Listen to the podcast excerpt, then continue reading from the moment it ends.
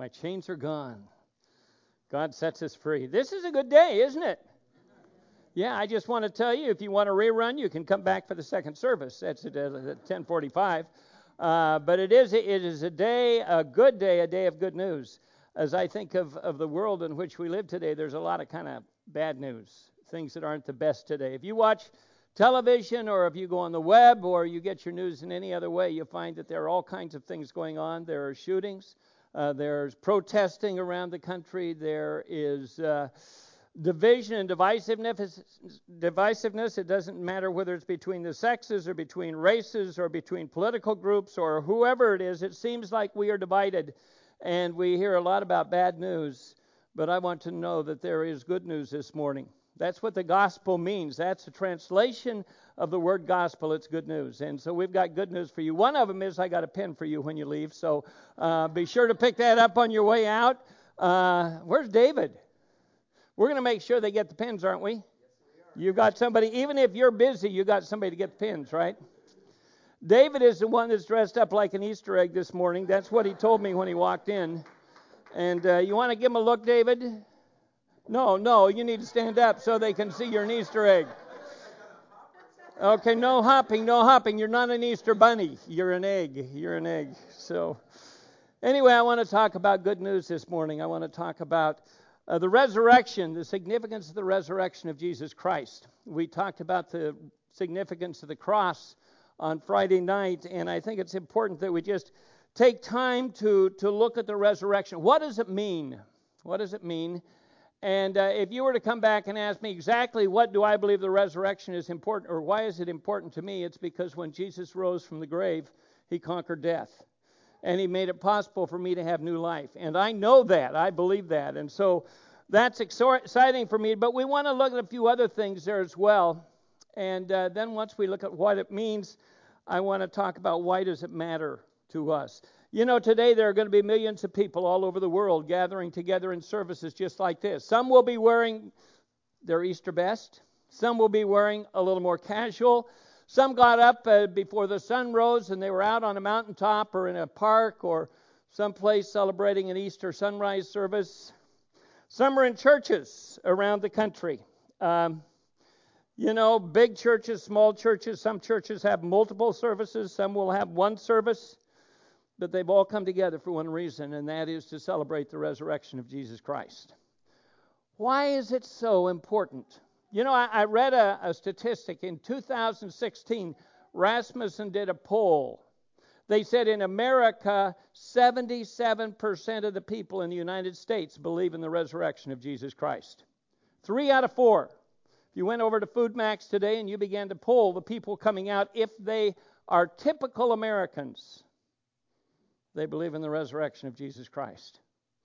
That's amazing. And so when we come together on Easter, it's for that reason. It's because we believe that. Um, many people, I think, might say, Well, I, I, believe it, but I'm not sure that I understand it all. I'm not sure that it totally makes sense to me. And so we want to look at that this morning.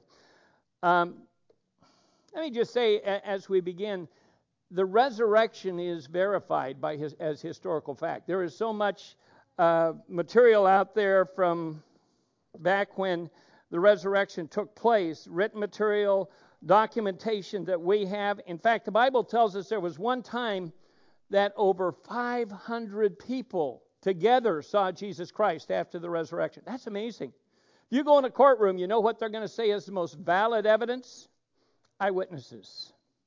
Eyewitnesses who have seen it. And when Paul wrote that, he said most of these people are all alive still. You want to check it out? You go talk to them.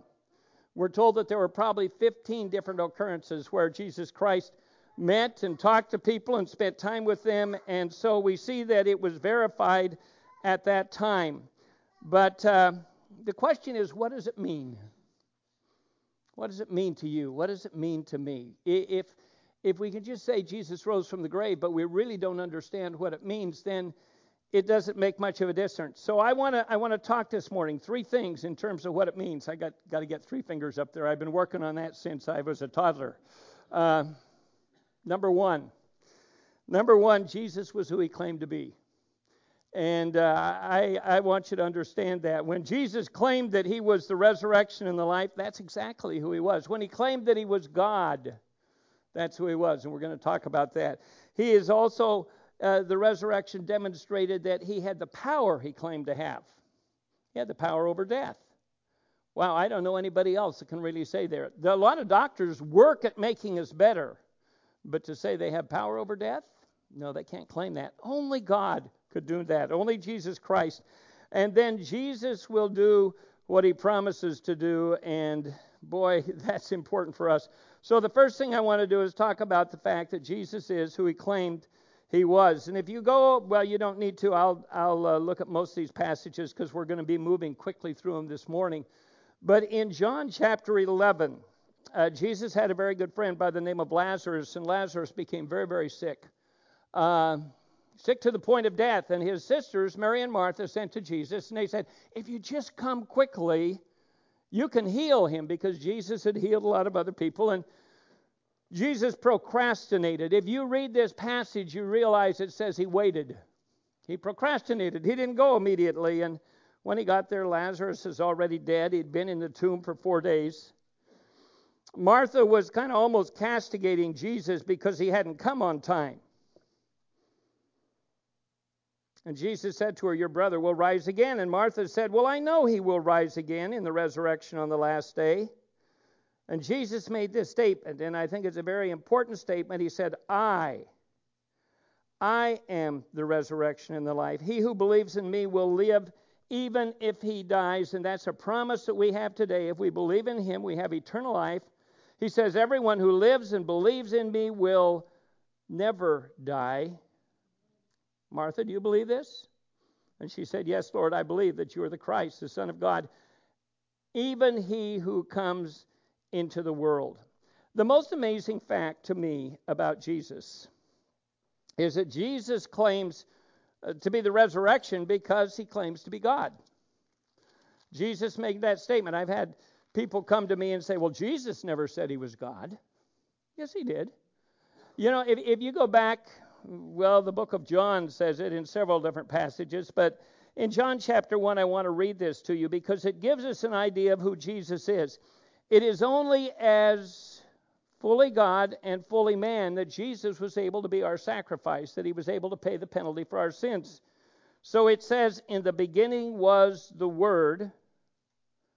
And we say, Well, who's the Word? Verse 14, it says, The Word became flesh, it dwelt among us. We saw his glory. Glory is the only begotten from the Father, full of grace and truth. So if he is the one who became flesh, he dwelt among us, that's talking about Jesus. So let's go back to verse 1 of John 1 again. It says, In the beginning was the Word, and the Word was with God. It, it means kind of alongside of God. And then it says he was God. You see, we believe in a, in a triune God. We believe in the Father, Son, and the Holy Spirit. It, it goes back to when God said, Let us, plural, make man in our image. It doesn't mean there were multiple gods. In fact, it says there's only one God in the Bible. But he's made up of three individual persons. We don't totally understand it all, but we take it by faith. It says, In the beginning was the Word, the Word was with God, and this Word, this Jesus, was God. He was in the beginning with God before anything else was. All things came into being through him, and apart from him, nothing came into being that has come into being. John, in Genesis chapter 1, verse 1, it says, In the beginning, God created the heavens and the earth. Who created them? God. What does it say? Jesus created them. Jesus is God. Jesus is who he says he is. That's verified. If we go back to John chapter 8, verses 57 through 59, Jesus was arguing, debating back and forth with Jewish leaders, the Pharisees, in terms of who he was. And, the, and, and uh, Jesus made a statement Your father Abraham rejoiced to see my day. In other words, he says, I was present when Abraham was, and he saw it and he was glad. And so the Jews said to him, You're not yet 50 years old, and you've seen Abraham? And Jesus said to them, Truly, truly, I say to you, before Abraham was, I am. Uh, the reason that's significant is because the tense of the verb. If Jesus was simply saying, I existed before Abraham, he would have said, before Abraham was, so was I. I was before Abraham. But what he says is, before Abraham was, I am. We go back to Exodus chapter 3. And uh, Moses, God had said to Moses, I want you to go into Egypt and bring the children of Israel out of Egypt. And they said, Well, they're going to ask me who you are. And this is what God said to Moses I am who I am. And he says, Thus you shall say to the sons of Israel, I am, just the words that Jesus used in John 8, I am has sent you to me. And, and it's that picture that he uses the very term for God, the, the very term that God had. And the Jews back here in verse 8, they picked up stones to stone him, to throw at him because he called himself God. We go back to one last passage, and I want to do this because I think it's important that we verify who Jesus was. Uh, Jesus had risen from the grave. He had met with his disciples in the upper room. And they were all there except this one guy by the name of Thomas. How many of you know who Thomas is? How many of you know his nickname? Doubting Thomas. Have you ever been called a Doubting Thomas? I have. Times when I did, oh, you got to be kidding me. Anyway, Thomas wasn't there. And Jesus came eight days later and he came into the same room. All the disciples were there, including Thomas. And he said, Peace be with you. That's Jesus. And then he said to Thomas, Reach here with your finger and see my hands, and reach here with your hand and put it into my side. Don't be unbelieving, but believing. And listen to how Thomas saw Jesus. Thomas answered and said to him, My Lord and my God. And now, if Jesus was not God, you know what he would have done? No, no, no, no, Thomas, you got it wrong. I don't want you to call me God because I'm not God. But that wasn't what Jesus said. In fact, Jesus verified that what Thomas said was true, and he came back here, and, and where Thomas said that,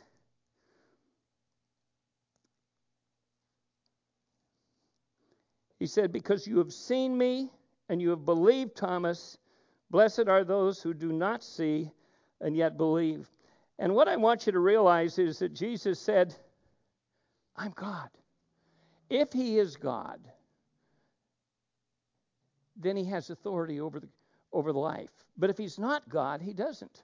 It's important to realize who Jesus is, that we understand who he is this morning. You know, it, it, a lot of people today would say that, wow, Jesus is a good teacher all of those parables and the stories he gave and all of those things, man, he was a good teacher. And, and that would be great because he was. But if that's all he was, it wouldn't have mattered because then we would just have great teaching but nothing else. It would be kind of like if. Uh,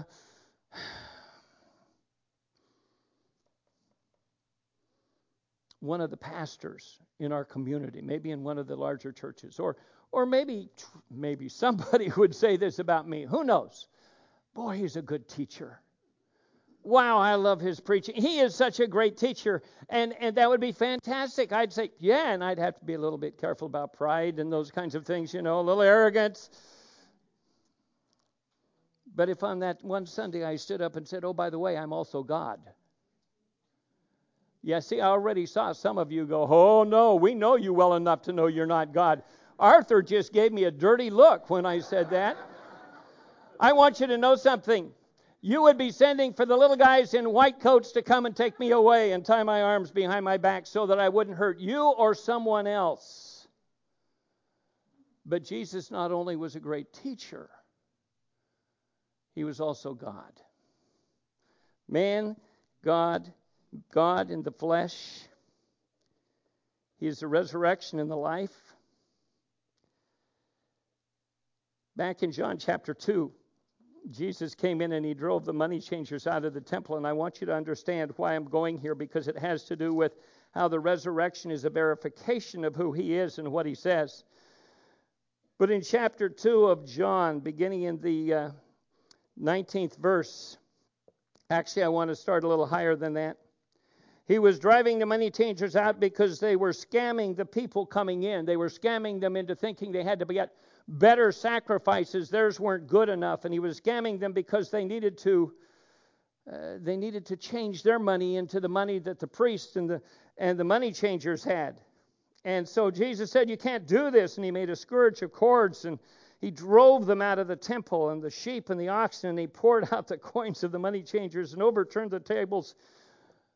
I just want you to notice something. I read that and I always think, man, Jesus wasn't very much of a wimp, was he? He was powerful. And those who were selling the doves said, Take these things away. He told them, Take them away. Stop making my father's house a place of business. And his disciples remembered that he'd written, Zeal for your house will consume me.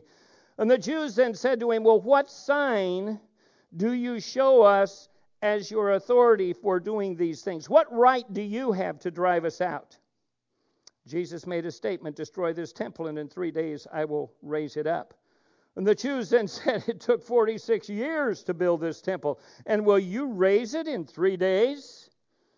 But he was speaking of the temple of his body.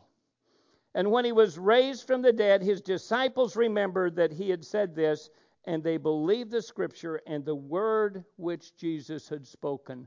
What was the verification that what Jesus said about himself and his authority were real? It was the resurrection of Jesus Christ. You see, without the resurrection, there would not have been the verification that Jesus had the right to do that. Jesus made another statement in John chapter 14, verse 6. He says, I am the way. I'm the truth. I am the life. No man comes to the Father but by me. You know what he's saying? I'm the only way. I'm the only way. He said, There's no other way. Uh, only one way to get to God. A lot of people today say that, well, if if you're sincere, it doesn't matter. All religions are the same. They basically have the same God. They all reach the same end. And yet, Jesus said that's not true. He says there's only one way, no other way. There aren't a number of different ways. If, if you thought it was sincerity that made it possible, I'll use David as an example again. If, if, if you thought it was sincerity, then I could say, I'm going to call David's cell phone. I've got my phone here and I'm going to call David's cell phone. It doesn't really matter what number I use as long as I'm sincere about wanting to get hold of David. I I don't have my cell phone with me, David. It's over in the room. Do you have yours with you? You do? Well, you're not going to get a call from me because mine's in the other room. But let's say I called, I used any number, and I called, I would get Mary Smith. She would say, Yes. I said, Is David Bevilacqua there? Well, no, who's that? Well, I dialed the phone. He should pick it up. David doesn't pick it up. I call another number. I get Joe Smith. Joe Smith, is David there? Isn't this David's phone? No. Smartphone isn't so smart after all. That's kind of the idea of people saying, I can go to heaven because I believe in any religion. No matter what I believe, it's going to get me there. No, it's not. Jesus made a statement. He said, number one, we've seen that he's God. Number two, he said, I'm the only way. You may have what you think is a good way, or another way, or somebody else says it's a good way, but there's only one way according to Jesus. And that's that he's the only way. And so when we look at the resurrection, because it verifies his power, because it verifies who he is, we can believe. A second thing we realize is that the resurrection showed that Jesus had the power he claimed to have. In uh, John chapter 10, uh, actually, I want to go back to, uh, I won't go to Matthew right now, but in Matthew it says in the 28th chapter, All authority has been given to me in heaven and earth. And then he went on and he gave the Great Commission to his followers to, to follow. But he says, All authority is mine. In John chapter 10, verses 17 and 18. John 10, 17 and 18. Listen to what it says. For this reason, the Father loves me because I lay down my life so that I may take it up again. He says, I have the right to lay it down. No one has taken it from me. When Jesus was on the cross, he said, he breathed, he, he came and he made that statement and he said, It is finished. And he breathed his life last. It was over. It was finished. There was no more. He says, No one has taken my life from me. He was not killed by someone else. He gave his life voluntarily. But he said, I lay it down on my own initiative. He says, I have authority to lay it down. That's my right. That's my authority. I have authority to take it up again. This commandment I received from the Father. You see, no force could take the life of Jesus Christ. No force has the ability to do that. No force could put him in a tomb and force him to stay there when he was going to rise on the third day. I want you to get a picture of it. The Jews tried Jesus in an unjust trial. We know that. We know that they also took him to the Romans. The Romans hung him up on a cross and they crucified him. And then before sunrise or sundown, because it was going to be the Sabbath, they took him down from the cross. They checked it out. He was dead. They thrust a spear through his side and they put him into a grave. To make sure he didn't get out of the grave, they put a seal on it so that no one could break that. I, was listening to a, speaker this morning, and he said for that rock to have covered that that hole in the cave, in the tomb, uh, just the size of it, even if it was only about two inches thick, it would be about 4,000 pounds. Somebody's just not going to come and roll that away. And so they put him there. They sealed it. They put a 24 hour Roman guard in front of the tomb so that he couldn't get out.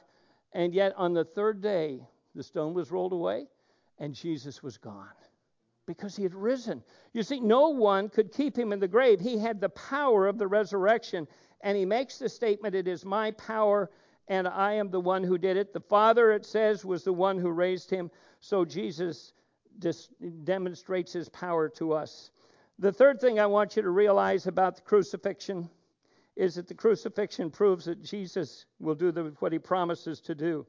Mark 10:34. I want to take you back there uh, to that passage. Mark chapter 10 and the 34th verse. I hope some of you are writing these down so that you'll be able to take them home and look them up and and be aware of where we are.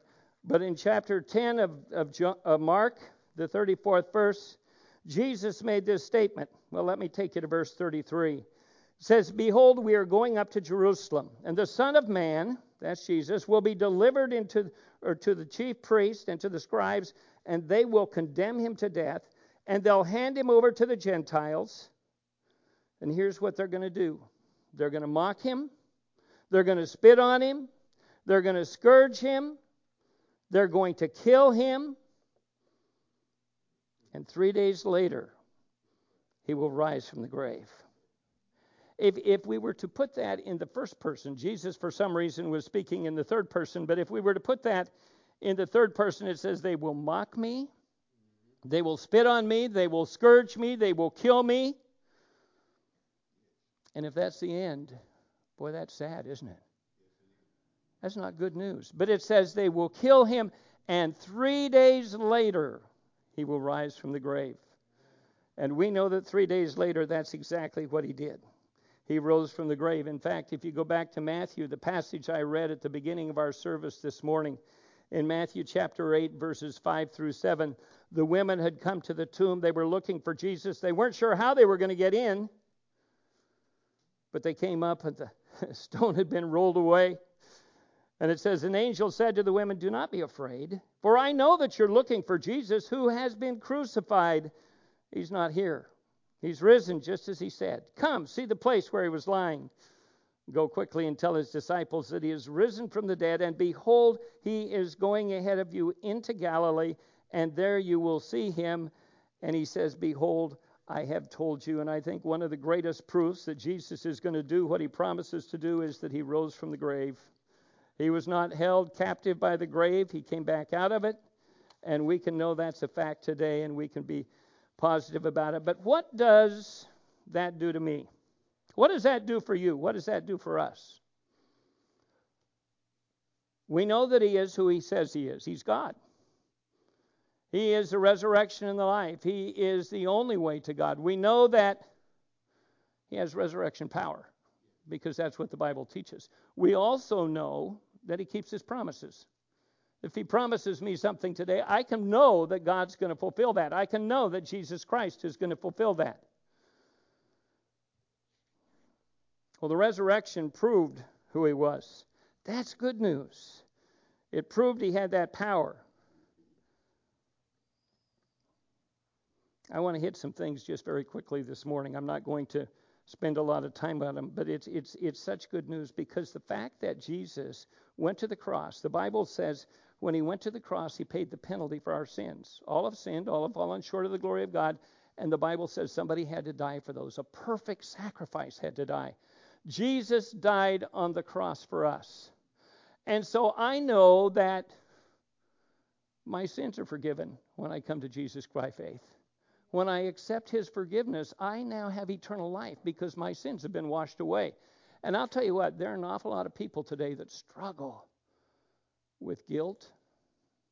It, it may be guilt that came from something that took place in their childhood. It may be guilt because of a, a, relationship that's gone awry and isn't positive anymore, and they look back and say, Man, my life is messed up from this day forward. It may have to do with guilt because of something at work. It may have to do with guilt because just the way we feel about ourselves. And yet, the Bible tells us that when we come by faith to Jesus Christ, that guilt is removed, the sin is forgiven. Back in the book of Colossians, chapter 2, verses 13 and 14. Colossians 2 13 and 14, it says, When you were dead in your transgressions and the uncircumcision of your faith, Paul said, He made you alive together with Him, having forgiven us all of our transgressions, having canceled out the certificate of debt consisting of decrees against us, which was hostile to us. And he's taken it out of way, having nailed it to the cross. Do you know what that really says? That's God's pardoning program. He says, You're forgiven. It's no longer an issue. You don't have to carry that guilt around anymore. You can let go of it. You can be free of it. It's not essential that it control your life the way it has in the past. You know, in, in Romans chapter 8, verse 1, it says, There is therefore now no condemnation for those who are in Christ Jesus because it's been wiped out. How many of you had an etch a sketch when you were a child? Yeah. Weren't those great? You'd sit there, that was the original tablet before you got the other ones you play with. You know, that was the original tablet. And you would take those little knobs and you would push them and you would make that little black line go all over the place and uh, I was never any good with it. But you know, the beautiful thing about that is when I messed it up, you know what I could do? I could flip it over and shake it like this, and everything was gone. And that's what God did with our sin when Jesus Christ went to the cross. When we, by faith, receive Him, we can be assured of our salvation. That's what God did for us. That's what the resurrection means to me this morning.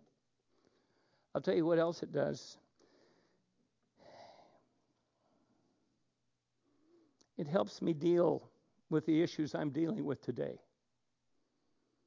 It, it helps me to deal with the fear I may have because of health issues. It helps me to deal with issues that I'm struggling with in terms of how I'm getting along with my husband or my, I don't have a husband, with my wife. It helps me to deal with all of those things that come into our lives today that seem so unmanageable. Lord, how am I going to handle the debt? How am I going to deal with the things going on in terms of my life?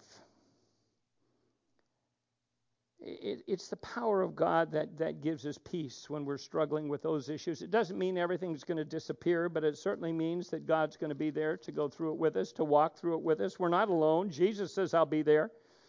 In Ephesians chapter 1, verse 19 and 20, it says, What is the surpassing greatness of his power toward us who believe?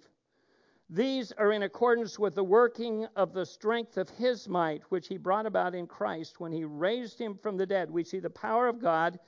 He raised him from the dead and he seated him at the right hand in heavenly places. Do you know what I know? This is what I know today. I can't handle my my issues. I don't deal with it very well. In fact, a lot of times I say, Wow, Lord, I wish I had a little better time management. I'm struggling with some things here. It seems like things are coming from every direction. But when I bring them to God, God gives me a peace I wouldn't have otherwise. He gives me a comfort I wouldn't have otherwise. And the only reason that's there is because of the resurrection. Jesus Christ giving his life for me made it possible for me to have that relationship with him. Uh, he helps me with the, the issues I struggle with. I, I like the passage in Philippians where Paul was in jail. The Philippian people, the, the people from Philippi, sent him an offering. They said, Here, Paul, we want you to have a little money. We want you to be able to handle life a little better. And so they sent it. And uh, Paul told them, Thank you. He says, I could have gotten along without it. And then he made a statement. And a lot of us know this verse. It's, it's misused a lot of times. But it simply says, I can do all things through him who strengthens me. All things. Do you get that picture? It doesn't mean that I'm going to go out and pick up a 2,000 pound, whatever it is out there, a big old rock. That's not the idea. But when I'm going through struggles and I'm going through hard times today, it may be because of a loss, it, may be because of a, a relational problem, it may be because of debt in my life. It may be any number of things. When I'm going through those problems, I know that God's there with me. And I can know He's there with me because Jesus Christ rose from the grave. It takes it back there. He helps me manage what my life's like today. Be anxious for nothing, but in everything through prayer and supplication, let your request be made known unto God. And what's He saying? I'll give you peace about whatever it is. But that's because we have that relationship with Jesus through Jesus Christ. And so we have, he, he helps us today. It's something there. And then finally, the resurrection guarantees my future, that I have a secure future. I know what's going to happen to me after I die. Do you? I hope so. I hope you're on the good side of that. Death isn't something most of us like to talk about, is it? We don't get together and say, hey, let's get together and talk about death. You, you don't have people over for a party at your house or a dinner party. You eat dinner, and afterwards you sit down in the living room and say, okay, let's talk about death. You know, all of a sudden it goes real quiet. People normally are not comfortable with that. They probably think one of two things either you're selling burial plots or you're selling life insurance. We just don't do that very well. Uh, death is something that a lot of people fear, and, and, and it's something they don't understand. Uh, here, they, they ask a bunch of kids about death. They wanted to know what they thought about death. Little Gilda was age eight. And I just want to read these to you. It says, She said, When you die, age eight, when you die, they put you in a box and bury you in the ground because you don't look so good anymore. You know, get you out of here. Stephanie, age nine. I like this. Stephanie has a good view of doctors. Doctors help you. Doctors help you so you won't die. that is until you pay your bill. Mm-hmm. Marcia, also age nine. I wonder what these parents were talking about. Marcia's age nine. When you die, you don't have to do any homework in heaven. oh, unless, of course, your teacher's there too. Raymond, age 10. A good doctor can help you so you won't die. A bad doctor sends you to heaven.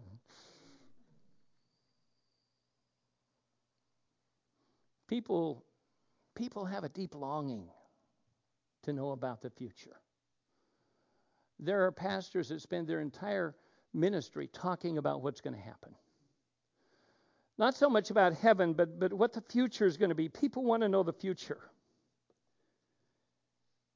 Heaven, we have a lot of misconceptions. I, I found out watching movies that heavens, they have a lot of that cloudy stuff around your feet. You can't see the ground. That's not true in heaven, you know that? But that's what they say. I, I remember years ago I read a, a I watched a movie. It was a animated film. All dogs go to heaven. I had a couple dogs I know aren't going to go to heaven.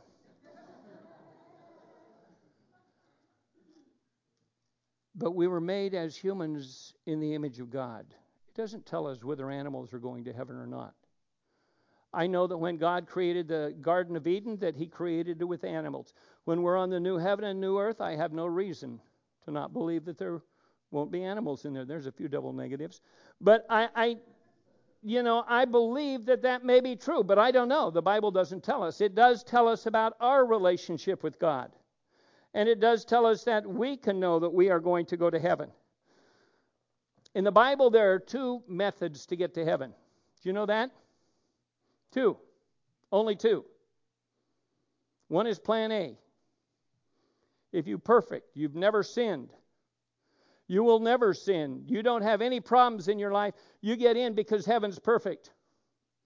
I'll tell you what, that was blown all to pieces by Adam and Eve because they sinned, and that carried over to all of us, so we got to work on plan B. Plan B is that by faith we come to Jesus Christ through the grace of God. And that's the only way we get in. God makes us acceptable through the death and resurrection of Jesus Christ. And this morning, that's the only way we're going to get into heaven. That's the only way we're going to have that relationship with Jesus Christ. I can't get into heaven on my own. I know that. I, uh, I'm a sinner.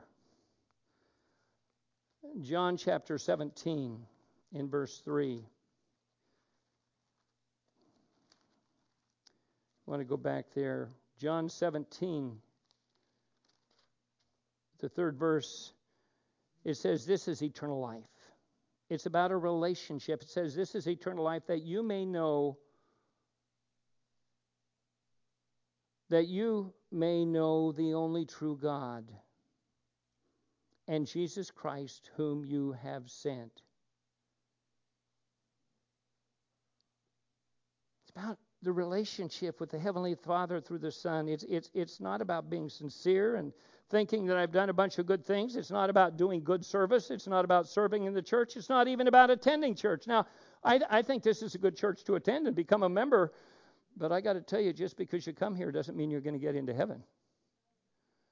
We don't, we don't have that ability. Only God has the ability to take someone into heaven. It's not about my my past, not about my heritage. I'll tell you what, my mom and dad were wonderful people and they love the Lord.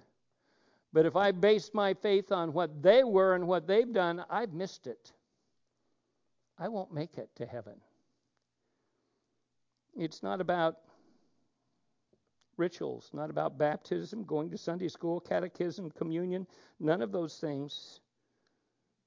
And it's not about a comparison between me and you because there's always somebody better and there's always somebody a little worse. We have a tendency to say, sure, I'll make it because I'm better than. And you can put the name in there that you want, but you can probably also put the name in that says, but I'm not as good as. It's not based on that comparison. Plan B says, I have to trust Jesus Christ. I have to put my faith in Him and Him alone. In 1 Peter in the uh, first chapter, in the third verse, it said, Blessed be the God and Father of our Lord Jesus Christ, who according to his great mercy has caused us to be born again. That means to be saved to a living hope. Hope is something that's secure through the resurrection of Jesus Christ from the dead. The resurrection gives me hope.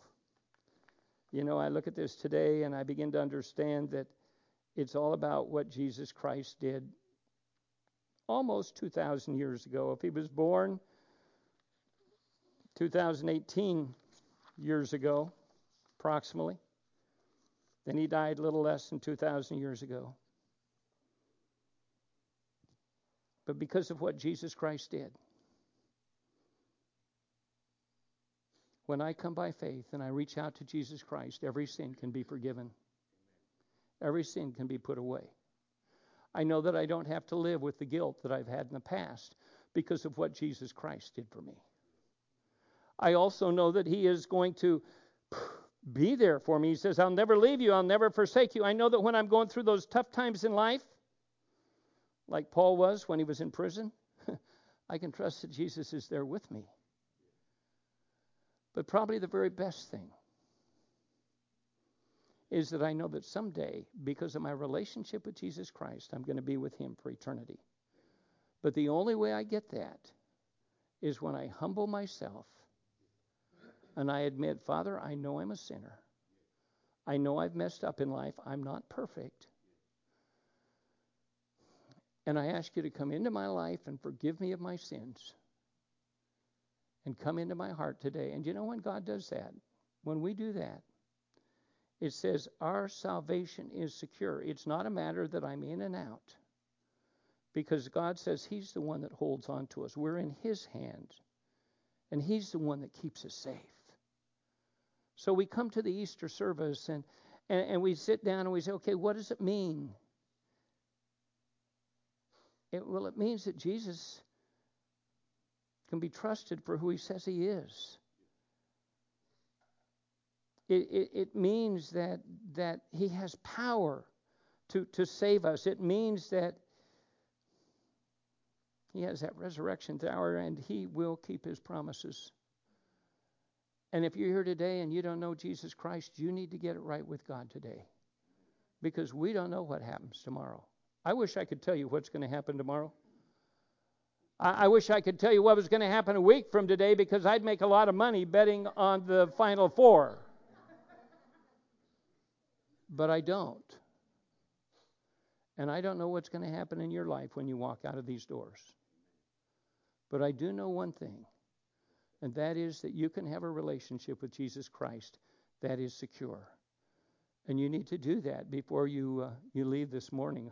I was looking for my wife. She was going to be back there at the piano for me, but I don't see her yet. There she is. Woo! Just like magic, right out of there. Do you see my authority? I can just say that and she comes around. I'm going to ask you to bow your heads and close your eyes, and I'm going to pray. And then I'm going to give you an opportunity while Darlene plays very quietly. I'm going to ask us to stand in just a moment, but let's pray before that. Father, we come to you this morning, and uh, we just thank you for the death, burial, and resurrection of Jesus. That's so hard to think about the death, Father. I think of this man that was perfect, who had never done any wrong, who left heaven as God and became flesh and became man, and he gave his life and he sacrificially laid his life down. That's what the Bible said. But he also had the power to pick it up again, and that's the, what we rejoice about, Father.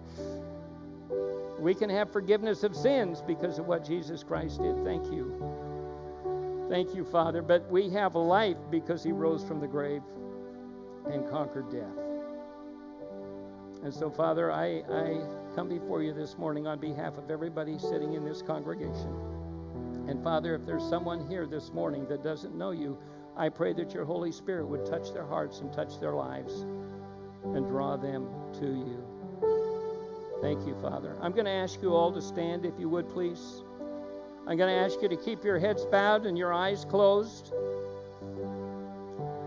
And maybe God's been talking to you this morning. You're that person that is here and you say, I don't really know Jesus Christ. I'm not sure that I have eternal life. I'm not sure I have a relationship with Him. And I want to have that relationship this morning. I want to know that when I die, I'm going to go to heaven. I want to know that when I'm struggling with issues tomorrow, that God's going to be there with me. I want to know that He's going to take away the guilt and the shame in my life, maybe from an ugly habit or something we've done in the past or a broken relationship, an addiction. It can be any number of things, Father, but if you're here today and, and, and you have something in your life and you just say, Wow, Lord, I, I want to have a relationship with you, I'm going to ask you to just step out where you are and come down to me. And I have a couple men on either side of the, the congregation this morning, and they'd like to just go into one of our rooms and sit down and share what it means to be a Christian. Keep your eyes bowed or your heads bowed, your eyes closed. And if you'd like to make that commitment to Jesus Christ, you say, "Wow, this is this is a day to do it." I invite you right now to come while we're standing here and just slip down here, down the aisle to me, and they'll take you out.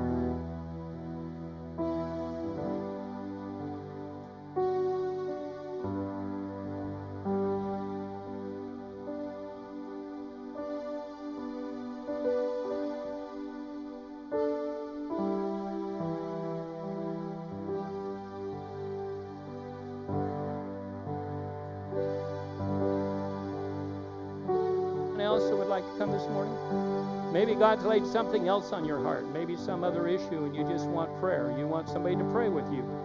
You've been going through some struggles and some issues, and you just need somebody to be there and pray with you. Not, you can talk to me later if God's still uh, laying something on your heart or you want to know more about what it means to be a Christian. Let's bow in prayer, shall we? Father, we come this morning and we we thank you so much for your goodness and your love. Jesus, Jesus went to the cross for us. Wow. That's so amazing, Father, to me. He, he, he left his home in glory. He left the, the beauty of heaven to come down here to earth and live among sinful man. Not in the splendor of a palace, but, Father, in, in a poor community, in a poor neighborhood. He gave himself that way, and he went to the cross. And he knew, he, he said ahead of time, he knew exactly what was going to happen, but he went anyway because he loved us that much. And Father, I thank you for that. I thank you for the love of Jesus. I thank you for the resurrection this morning, Father. Thank you. Thank you for the time we've had today, Father. Might you be honored because when we go out of this place, we live our lives more fully and completely for you. In Jesus' name I pray. Amen. You would just see